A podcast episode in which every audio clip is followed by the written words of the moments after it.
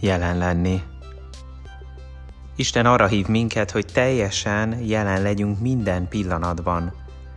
Mégis gyakran egy másik világban vagyunk. El vagyunk veszve a múltban, a jövőben, a sérelmeinkben, de akár az örömeinkben is.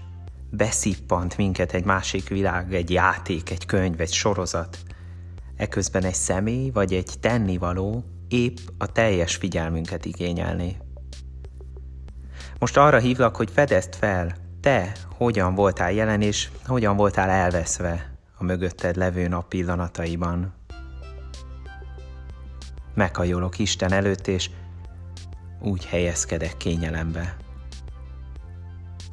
Mély levegőt veszek, és kifújás közben hagyom, hogy az izmaim ellazuljanak.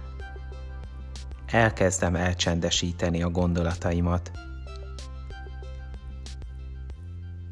Belégzés közben kérem Istent, hogy segítsen meglátnom, megéreznem, meghallanom a jelenlétét magam körül és magamban.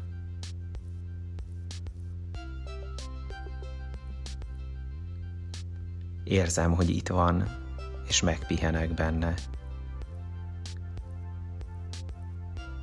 Pár pillanatot hálaadással töltök, megköszönve Istennek egy vagy két áldását, amit ma kaptam, legyen az akár kicsi, akár nagy.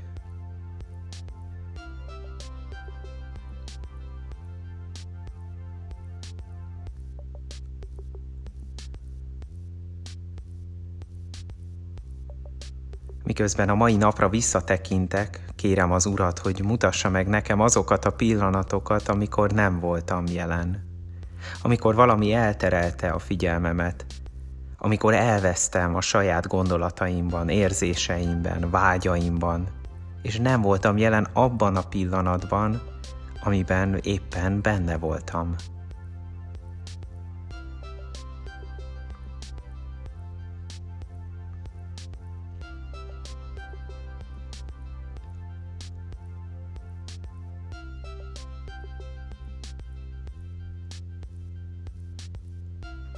Kérem Istent, hogy mutassa meg, milyen rossz következménye lett annak, hogy nem voltam az adott pillanatban jelen.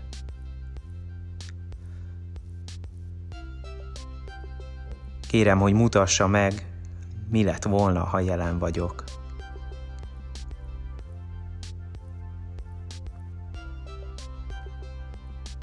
Beszélek egy kicsit Istennel ezekről a pillanatokról.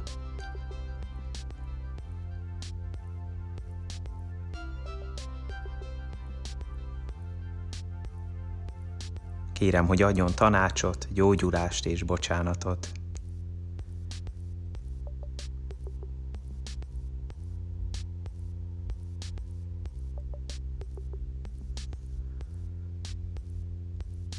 Ahogy átnézem az elmúlt napomat, észreveszem azokat a kegyelemmel teli pillanatokat is, amikor teljesen jelen tudtam lenni.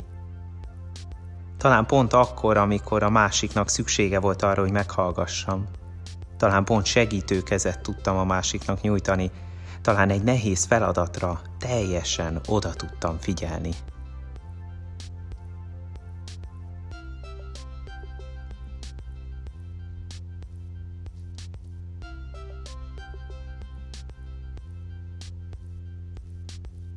Megállok és hálát adok Istennek azokért a pillanatokért, amikben megtapasztalhattam Isten kegyelmét.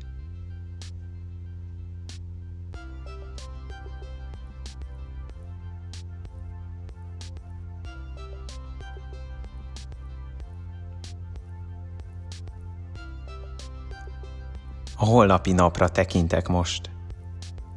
Melyik pillanat igényli majd a teljes figyelmemet?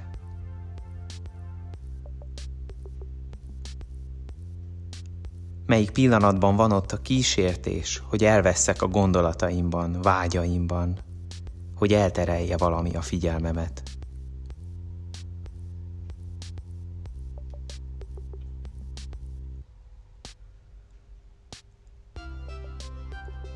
Beszélek Istennel ezekről a konkrét helyzetekről.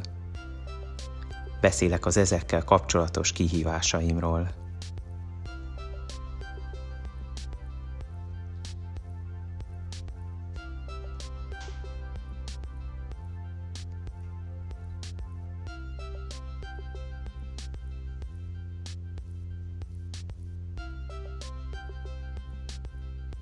Mielőtt tovább megyek, meghajolok Isten előtt.